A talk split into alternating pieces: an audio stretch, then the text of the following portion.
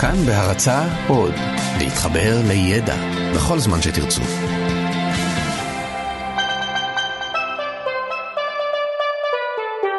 לא סופי, עם דוקטור אושי שוהם קראוס ויובל מלכי.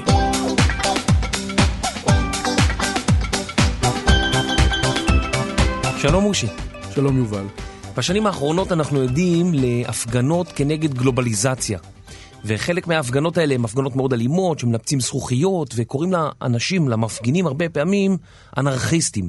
שזה מין אה, קונוטציה שלילית כזאת.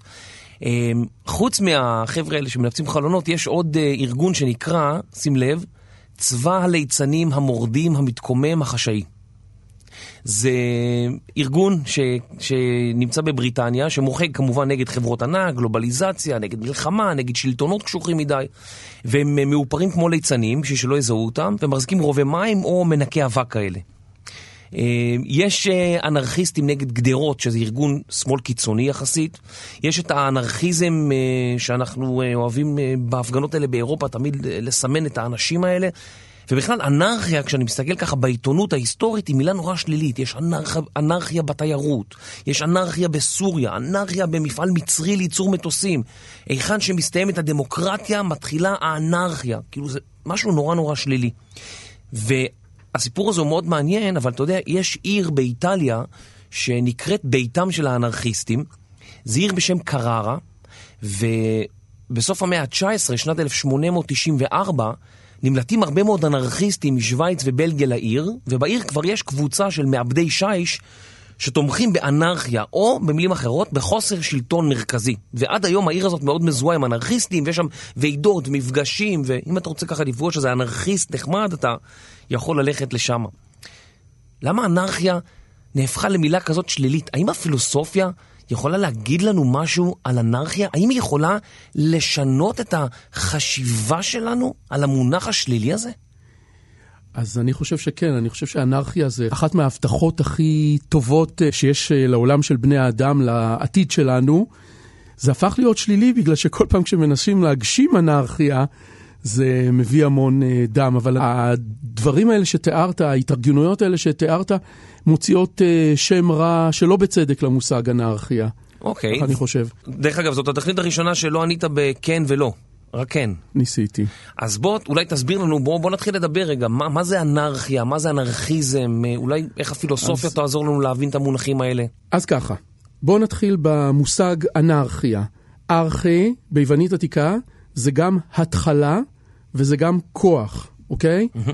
התחלה כמו ארכיאולוגיה, המדע של ההתחלות, אבל ההתחלה זה הדבר שיש לו את הכוח או משהו כזה, הוא יוצר, ההתחלה יוצרת את כל התנופה להמשך שלה.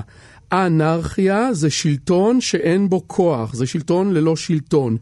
או, של, או ללא שלטון בכלל, או ללא שלטון מרכזי. שלטון ללא שלטון? צורת משטר שלא שוטרת. צורת משטר שאין בה שלטון, או שיש בה נקודות שלטון שעולות מדי פעם בצורה ספונטנית מלמטה, עולות ונעלמות, עולות ונעלמות. ומה שמעניין במושג הזה, קודם כל, אתה יודע מה? בואו נסתכל על מקום עבודה. כן. אה, סטנדרטי של אנשים. כן. אתה בא, אתה צריך לשים את היד בדבר הזה, את האצבע בדבר הזה שרושם מתי באת. כן. ואתה צריך אחר כך לעשות כשאתה הולך. מתי אתה יוצא. ויש לך בוס שאומר לך מה לעשות, נכון. ולא תמיד זה נעים. וגם לו יש בוס שאומר לו מה לעשות. יש לו בוס שאומר לו מה לעשות, ואחד אומר לשני מה לעשות, וזה לא נעים, ובאיזשהו אופן זה לא מכבד. זה לא מכבד, אנחנו אנשים בוגרים, מבוגרים, אינטליגנטים, אנחנו חולקים את אותן מטרות הרבה פעמים, וזה לא כל כך פייר. שיתייחסו אלינו כמו אל ילדים בגן, שיגידו לנו, אתה תעשה את זה, אתה תעשה את זה, אתה תעשה את זה. הפנטזיה של הצורת משטר הזאת, אנרכיה, אומרת, בואו ננסה לחיות בלי הבוסים, בואו ננסה להתארגן ולתפקד בלי. אבל תחשוב על כל דבר שיש, אפילו קבוצת כדורגל, יש לה מאמן ויש לה הנהלה ויש לה בוסים. אני מנסה לחשוב, הגן יש גננת. זאת אומרת, בכל מקום שאנחנו מכירים היום יש מישהו שבסופו של דבר, כאשר מישהו צריך לקבל איזושהי החלטה, מישהו מקבל החלטה. כי אם אין את המישהו הזה, אנרכיה. אז אה, שתי תשובות. תשובה אחת, אתה צודק, בינתיים זה לא הצליח. אוקיי. לדעתי, ככה ברמז לסוף, דווקא הפלטפורמות של הביטקוין, מה שנקרא הבלוקצ'יין, יכולו לאפשר אה, די בקרוב כבר אנרכיזם דיגיטלי. על זה נשאיר, נשאיר אולי לסוף התוכנית או לתוכנית אחרת על אנרכיזם דיגיטלי ופילוסופיה של הביטקוין. אבל בואו נלך ל... אבל אה, אפילו לפני הביטקוין, לאינטרנט בעצם אין מנהל אחד. זאת אומרת, נכון. יש כל מיני מדינות שכל אחד נכון. מנהל לפי... לכן, לכן זה, זה סוג אוקיי. של דוגמה באמת.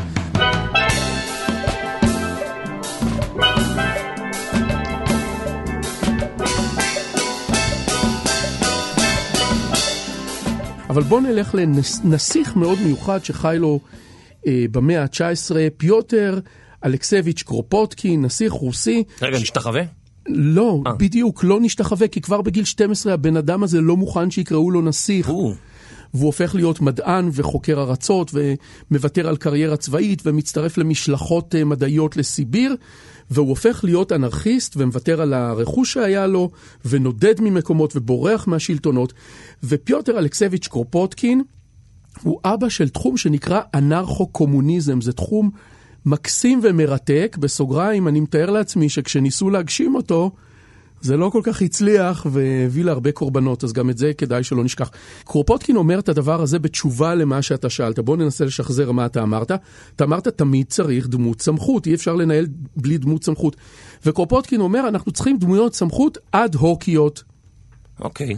אני רוצה להיות בריא עכשיו, אני חולה.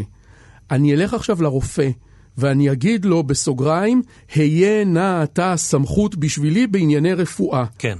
והרופא יגיד לי, אתה תעשה א', ב', ג', אבל אחר כך, כשהרופא הזה ירצה לטפל בגינה שלו, או כשהרופא הזה ירצה שיגידו לו איך הוא צריך אה, לעשות ל- אה, ל- ספורט או משהו לעשות כזה. ספורט, הוא ילך למישהו אחר שיהיה המומחה. כלומר, קרופוטקין מדמיין חברה שבה אד הוק, לצורך עניינים מסוימים, אנחנו נמנה לנו דמות סמכות לצורך עניין מסוים, לזמן מסוים, וכולנו נוכל להיות דמויות סמכות לצורך עניין מסוים. בצורה אד הוק ספונטנית לחלוטין. אד הוק זה בדיוק לצורך עניין מסוים, וכן, הוא מדבר, הוא מדבר על התארגנויות שעולות בצורה ספונטנית מלמטה, וזה לא במקרה שאתה דיברת על אינטרנט. אינטרנט זה התחלה של ההגשמה הכי קרובה של הדברים האלה. באינטרנט, בקבוצות פייסבוק, בכל מיני פורומים שפעם היו, פורומים של אינטרנט, דברים עולים מלמטה. אוקיי? וזה לא במקרה, הוא מדבר על כאלה דברים. עכשיו תראה, יש אנשים שאומרים לקרופוטקין, תשמע, פיוטר אלכסביץ', זה בכלל לא חלק מהטבע של האדם. מה זה הדבר הזה? אנחנו אגואיסטים, אנחנו דואגים אחד לשני, תסתכל על המערכת של, ה, של הדרוויניזם. כל יצור רוצה לשרוד כמה שיותר ולא אכפת לו מהיצורים האחרים. זה לא טבעי קרופוטקין, כן, מה שאתה גם היו אומר. לנו שבטים בזמנים עברו, זאת אומרת, אנשים התאחדו לשבט שהם יוכלו לשרוד יותר טוב. זה בדיוק מה שקרופוטקין עונה להם. בדיוק הוא אומר להם, רגע, אתם חושבים שאנחנו רק אגואיסטים ורוצים לשרוד ושכל האחרים ימותו? זה לא נכון, אנחנו יצורים חברתיים מהטבע שלנו. ממש לא ככה. הוא אומר, תסתכלו על כל בעלי החיים שהצליחו לשרוד במשך אלפי מיליוני שנים, רובם זה בעלי חיים שחיים בצורה חברתית. הם דואגים אחד לשני, ולכן אי אפשר להגיד שזה לא טבעי שגם אנחנו נחיה בצורה כזאת כן. חברתית ונדאג אחד לשני. ולכן הוא מדמיין חברה שיש בה המון המון התארגנויות קטנות לצורך המון עניינים, אבל מה שהכי הכי הכי מעניין אצל קרופוטקין בעיניי, זה המושג שלו של, במילים שלי, ה-רכוש. אין אצלו רכוש, אוקיי, אז אה, לפטופ, אה, טלפון נייד, אתה משתמש. אתה משאיל, אתה משתמש. כמו אופניים בתל אביב כאלה, שאתה בדיוק, לוקח אופניים, אתה, וזה לא שלך. שוב אתה נותן דוגמה מהזמן שלנו. היום אני שפיץ, חבל עליך על הזמן. לא רק. אתה גם שפיץ חבל על הזמן, אבל זה ממש לא במקרה, כי הזמן שלנו הוא קורץ נורא לאנרכו-קומוניזם של אה, קרופוטקין. אוקיי. אז אתה אחלה שפיץ, אבל אתה מרגיש כאילו נורא טוב את מה שקורה בזמן שלנו. מה הוא אומר? בואו נדבר על קיבוץ. קיבוץ זה גם סוג של קולקטיב. אה, לקיבוץ היו קוראים אנרכו-קולקטיביזם. חברי הקיבוץ מייצרים סחורות, והסחורות שלהם, הם לא של מישהו פרטי, אבל של הקולקטיב. אוקיי. נגיד הקיבוץ פתח בית חרושת לאלף, בית גימל, הבית חרושת שייך לכל חברי הקיבוץ, להנ- ל- לכולם. כן, קומונה, אנחנו מכירים את בדיוק. הסיפור, אבל, אבל, אבל גם בקיבוץ קרופוטקין- יש אה, בסוף מזכיר, יש אה, נכון. ישיבות סוערות כאלה. נכון, אבל תשמע, בעניין של הרכוש, אני רוצה טיפה להתעכב בעניין של כן, הרכוש. אני איתך ברכוש. קרופוטקין לא רוצה כזה דבר כמו קיבוץ, הוא רוצה קיבוץ שייצר דברים וכל מי שירצה יוכל לקחת אותם. הוא לא רוצה, תן לי לא דוגמה, רוצה תן לי דוגמה, תן לי דוגמה. הוא לא רוצה שבכלל המושג של, איך קוראים לזה, נדמה לי גנטיב בלטינית, היחסה הזאת שאומרת משהו של משהו, הוא לא צריך בכלל להתקיים. יש המון מוצרים בעולם, כן. והמוצרים האלה נמצאים בשביל האנשים, כמו ספרייה ציבורית. זאת אומרת, אתה משתמש ומחזיר או מעביר הלאה. משתמש ומחזיר לפי אז, הצרכים. אז איך אני אוכל להגיד לאנשים זה שלי מהבית? אתה לא תוכל להגיד לש- לאנשים שלי מהבית. עכשיו, אני לא יודע עד כמה הוא יורד לפרטים, וזה נשמע, בוא נגיד שאם היינו מדברים על זה לפני 20 שנה, זה היה נשמע לגמרי הזוי. כן. היית אומר לי, זה נשמע מקסים, זה נורא יפה, אבל למה שאנשים יוותרו ויהיו מלחמות ומכות ועניינים? אבל זה בדיוק עכשיו מה שאתה מתאר. האינטרנט מאפשר המון פלטפורמות שמדמות אנרכו-קומוניזם. אתה דיברת על הטלופן של אה, תל כן. אביב. יש עכשיו חברה סינית שמתחילה לעבוד בארץ, כך קראתי, שיש להם דבר אחר לגמרי. יש להם צי של אופניים. אוקיי. לכל אופניים יש קוד מיוחד למנעול. הם יודעים על כל אופן, על כל uh, זוג אופניים, איפה הוא נמצא. אתה לוקח, אתה מוריד את האפליקציה, אתה לוקח זוג אופניים מהרחוב, מאמצע הרחוב. שקשורים כאילו באיזשהו... ש, ש, לא, שעומדים ונעולים עם, עם הקוד. אוקיי. מישהו סגר את הקוד. אוקיי. אתה מקיש את הקוד שקיבלת באפליקציה, אתה נוסע לאן שבא לך כמה זמן, הגעת, אתה מניח את האופניים צמוד לקיר, סוגר את הקוד, האופניים ננעלים ואתה הולך. זה אומר אלפי זוגות אופניים פזורים בעיר בלי שום אה, עוגן כזה שנועל אותם. אוקיי, מי משלם על זה? אתה משלם. לכן זה לא בדיוק אנרכו-קומוניזם, כי האופניים האלה כן שייכים לחברה, אבל זה כבר מתחיל לקבל את הארומה הזה, את הטעם, את הניחוח הזה, של דברים שאתה משתמש בהם. אוקיי, זאת אומרת, אה, מוצרים שהם שייכים אולי לחברה, אבל בתכלס הם לא שייכים לאף אחד אישית. יכול להיות שהמושג הזה של החזקת רכוש הולך לעבור מהעולם בעתיד למודלים הרבה יותר מורכבים, מאשר המודל של אני הבעלים של משהו וכולי.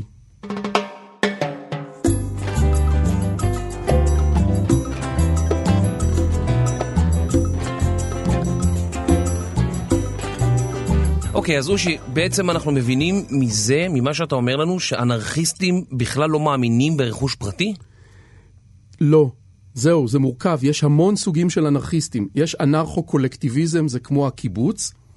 יש אנרכו-קומוניזם, כמו שמדבר עליו אה, קרופוטקין, שאנשים ייצרו דברים, אבל ששום דבר לא יהיה שייך לאף אחד. ויש משהו שנמצא בצד השני של המפה הכלכלית-פוליטית, וזה אנרכו-קפיטליזם. או. זאת אומרת שיש סוגים שונים של אנרכיה שאפשר להתאים אותם למצבים שונים. לא בדיוק. יש תפיסות שונות של איך צריך להגשים אנרכיה. אוקיי, מה זה אנרכיה קפיטליסטית? בואו נלך לכלכלן, פילוסוף, יהודי בן המאה ה-20, מרי רוטברד. ומרי רוטברד, באחד הספרים שלו, שואל את השאלה הזאת, מי הרוצח הגדול ביותר בתולדות האנושות? סטלין. לא. עוד שני ניחושים. היטלר. לא. רגע, אז עכשיו אני מניח שהתשובה היא משהו מאוד tricky, וזה נכון. לא בן אדם. בדיוק. זה משהו אחר, אולי זה חיה, או אולי זה זיהום אוויר, או אולי זה משהו tricky כזה, נכון? זה tricky. המדינה או השלטון, השלטון. הארגון האנושי ההיררכי, השלטון הוא הרוצח ההמוני הגדול ביותר. הוא זה, בגלל שיש שלטונות מרכזיים, יש מלחמות, לפחות לטענתו. כמה אנשים נהרגו במלחמות מימי התנ"ך, דרך uh, ימי הביניים, מלחמת העולם הראשונה, השנייה. לא מעניין אותו מי צודק ומי לא צודק. הוא אומר, העניין הזה של הסלוטר הזה, של המגה טבח הזה של מלחמות, במיוחד מלחמות מודרניות, תוצר של מדינה. עכשיו זו שאלה קלה, מי הגנבת הגדולה ביותר בתולדות האנושות? גם המדינה, המדינה. השלטון. כן. אתה משלם 30 אחוז מס, זה כאילו בעצם עשרה ימים אתה עבדת, בלי לקבל שקל. בלי לקבל שקל, ומישהו לקח לך את הכסף הזה ומשתמש בו לצרכים של הכלל, שלך אין שליטה עליהם. נכון. הוא אומר, תסתכלו למשל על המשטרה. עכשיו, זה לא הוגן כל כך לדבר אה, דברים רעים על המשטרה שעושה כל כך במיוחד הרבה... היום. במיוחד כן. בימינו, שעושה דברים כל כך טובים ומסכנים את החיים אבל לא שלהם. במדינת ישראל, בוא נדבר על זה במדינה אחרת. בוא המשטרה נדבר- בצרפת. בוא נדבר על משטרה באופן כללי, ואז תראה שזה באמת לא נגד המשטרה שלנו בכלל. אוקיי. פורצים אליך הביתה. כן. הוא אומר למשטרה יש פטיש, יש להם איזה משיגס, שיגעון, קפריזה. מה השיגעון שלהם? צדק. מה הם רוצים לעשות כשנכנסו וגנבו לך משהו מהבית? לתפוס את הגנב על חם. לתפוס את הגנב ולהושיב אותו בכלא ולעשות צדק. עכשיו, מה מעניין אותך? שיחזיר לי את הרכוש הגנוב, שלא יפרוץ עליי עוד בדיוק, פעם. בדיוק, אומר מרי רוטברט, אתה רואה, אתה משלם במיסים שלך למשטרה ומערכת המשפט. פורצים אליך הביתה, איזה יופי, אחרי חצי שנה תפסו את הבן אדם, שמו אותו בכלא. מעניין את סבתא שלך. איפה הדברים שלי? איפה הדברים איפה שלי? האייפד, בדיוק. ה-8 ג'יגה ש... זו דוגמה למה שאומר... סבתא שלי הורישה לי. בדיוק. זה מה שמרי רוטברט אומר לך.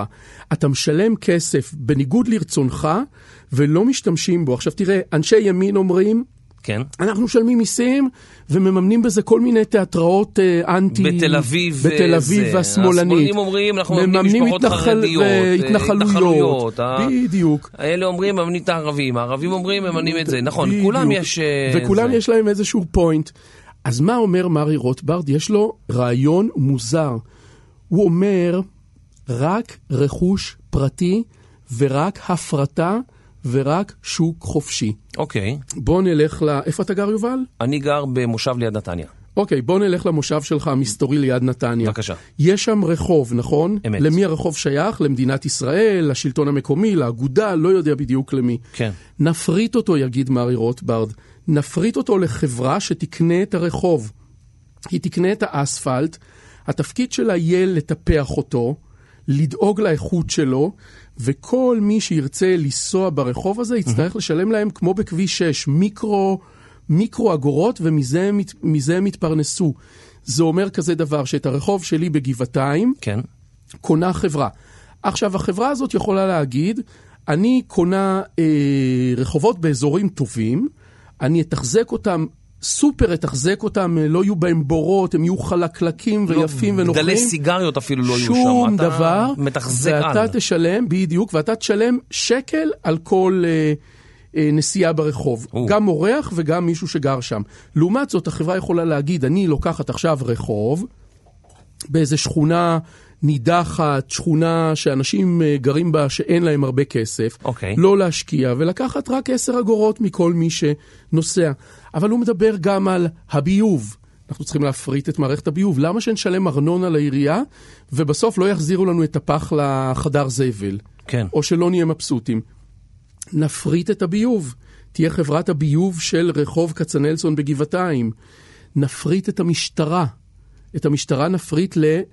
משטרה עירונית לא, ומשטרת שכונתית, רחובות. ו- שכונתית, משטרה של רחוב. הוא אומר, בדיוק, אני רוצה שיהיו, היינו קוראים לזה בצורה שלילית מיליציות, אני רוצה שיהיו קבוצות כאלה של שוטרים או שומרים, שישמרו על הבית שלי, ואני אשלם להם. אז שואלים אותו, אבל יהיו מלחמות בין השוטרים, בין uh, קבוצות של שוטרים אחד לשני. הוא אומר, בסדר, יהרגו כמה. כן. אבל לא משנה, כי לא יהיו מלחמות. יהרגו הרבה פחות. מערכת המשפט נפריט אותה גם. זאת אומרת, אומר, אם משהו אה, הרבה יותר קטן, אז יש לנו סיכוי יותר טוב לשלוט עליו. אנחנו יכולים לשלוט עליו יותר טוב. לא, לא ישלטו בו. תראה, במקום בית המשפט המחוזי, בלה בלה, עליון, לא יודע מה, יהיו עכשיו המון חברות בוררות. אתה, כמו שאתה מנוי על חברת ביטוח, אתה משלם לה דמי מנוי, פרמיה קוראים לזה, כל חודש, והם, כשיש איזה משהו בין אה, מכונית שלך למכונית אחרת, הם סוגרים את זה ביניהם, אני צודק או לא? אה, מניח שכן. בגדול. הם אומרים אותו דבר, אני עכשיו רב עם מישהו, אני משלם מנוי לחברת בוררות מסוימת, לבית משפט פרטי. כן. זה שאני רבתי איתו, משלם אה, אה, כסף לחברת בוררות אחרת, הם סוגרים את זה ביניהם אוקיי. לפי כל מיני כללים. יש מריבות, יש מלחמות, בסדר, לא נורא. אבל להפריט את הכל. יש בימינו אנשים אומרים, צריך להפריט את חברת חשמל. הוא אומר, אין דבר שצריך להישאר בבעלות ציבורית. כלום. השוק החופשי, אמור, והתחרות בין החברות האלה, שאמורות, אה, חברת בוררות מסוימת רוצה שאתה תהיה קליינט שלה ולא של חברה אחרת. כן. היא תיתן את השירות הכי טוב, היא תהיה הכי הוגנת, היא תהיה הכי נוחה, תשיג לך את ההישגים הטובים ביותר. השוק החופשי יפתור את הכל בלי שלטון. כן, מצד שני, אתה יודע, אנשים הם מאוד חמדנים, ואתה יכול אה, להסיר את הפיקוח על אה, כל מיני דברים, ולמחרת לחם פתאום יעלה אה, 20 שקל אה, כיכר, ויכול להיות כל מיני בעיות... הפוך, אז הוא חושב הפוך, הוא אומר, הם אומרים כזה דבר, האנשים בסגנון של, מהאזור של מארי רוטברד.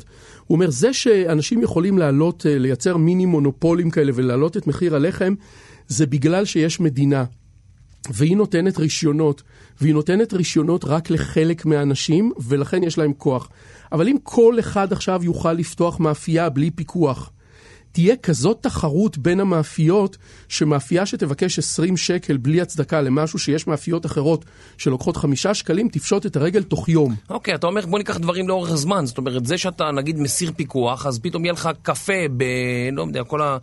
אמ, בתי קפה יוקרתיים האלה ב-17 שקלים להפוך, אבל אז תבוא לך רשת קופיקס ותמכור לך קפה ב-4-5 שקלים. כן. זאת אומרת, השוק החופשי הוא מווסת את עצמו ומתאים את עצמו זה כל מה הזמן. שהם חוש- תנו חושבים. לשוק החופשי לעבוד. זה האנרכו-קפיטליזם. כן, עכשיו, כמו שאמרנו על אה, קרופוטקין, שמדבר על ההפך, על כן. בלי רכוש, אמרנו שיש בזה כמה דברים נאיביים. אני מתאר לעצמי שגם מה שמרי רוטברד מציע, יש בו דברים נאיביים. מה שמרי רוטברד מציע לא נוסה אף פעם. אוקיי, זאת וזה אומרת. אומר כן. שהמערכת שלנו שנוסעת על אה, 200 קילומטר לשעה בהרים כאלה בחושך, פתאום הוא מצפה שהיא תכניס לרוורס. בום, זה סיכון לא, כן, לא אי אפשר פשוט. לנסות את זה, זאת אומרת, לקחת איזה כפר קטן איפשהו ולהתחיל שמה ולאט לאט להוציא את זה החוצה. אני מניח שאנרכו-קפיטליסטים יגידו שזה בעייתי, כי בגלל שהכפר קשור להמון דברים מבחוץ, כל המערכת צריכה להשתנות, אי אפשר... כן, אה, וזה החלקים הפנטסטיים של פנטזיה שיש פה.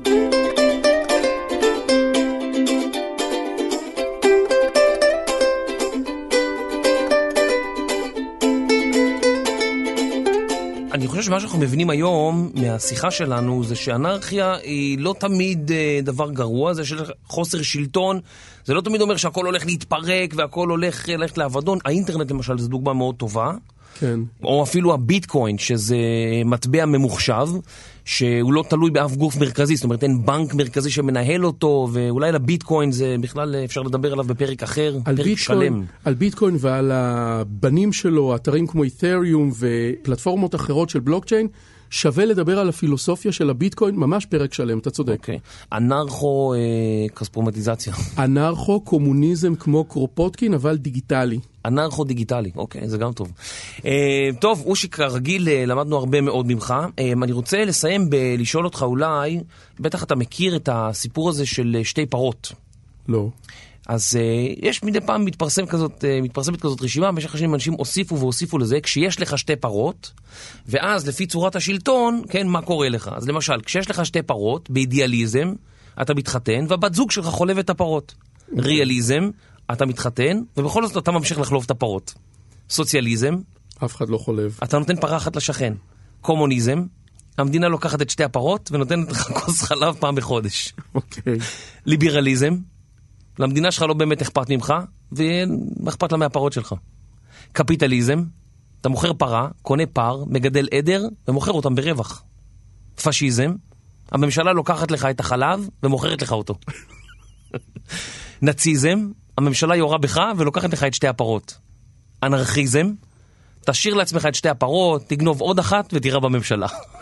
אתה רואה, גם בבדיחות אנחנו מגיעים לזה שהאנרכיה היא איכשהו מקבלת ביטוי שלילי, אבל היום למדנו ממך שלאו דווקא צריך לייחס לזה משמעות שלילית. אנחנו היום חיים נהדר עם האינטרנט שהוא אנרכיה אחת גדולה, ואני בטוח שעוד נפגוש את המונח הזה בהמשך.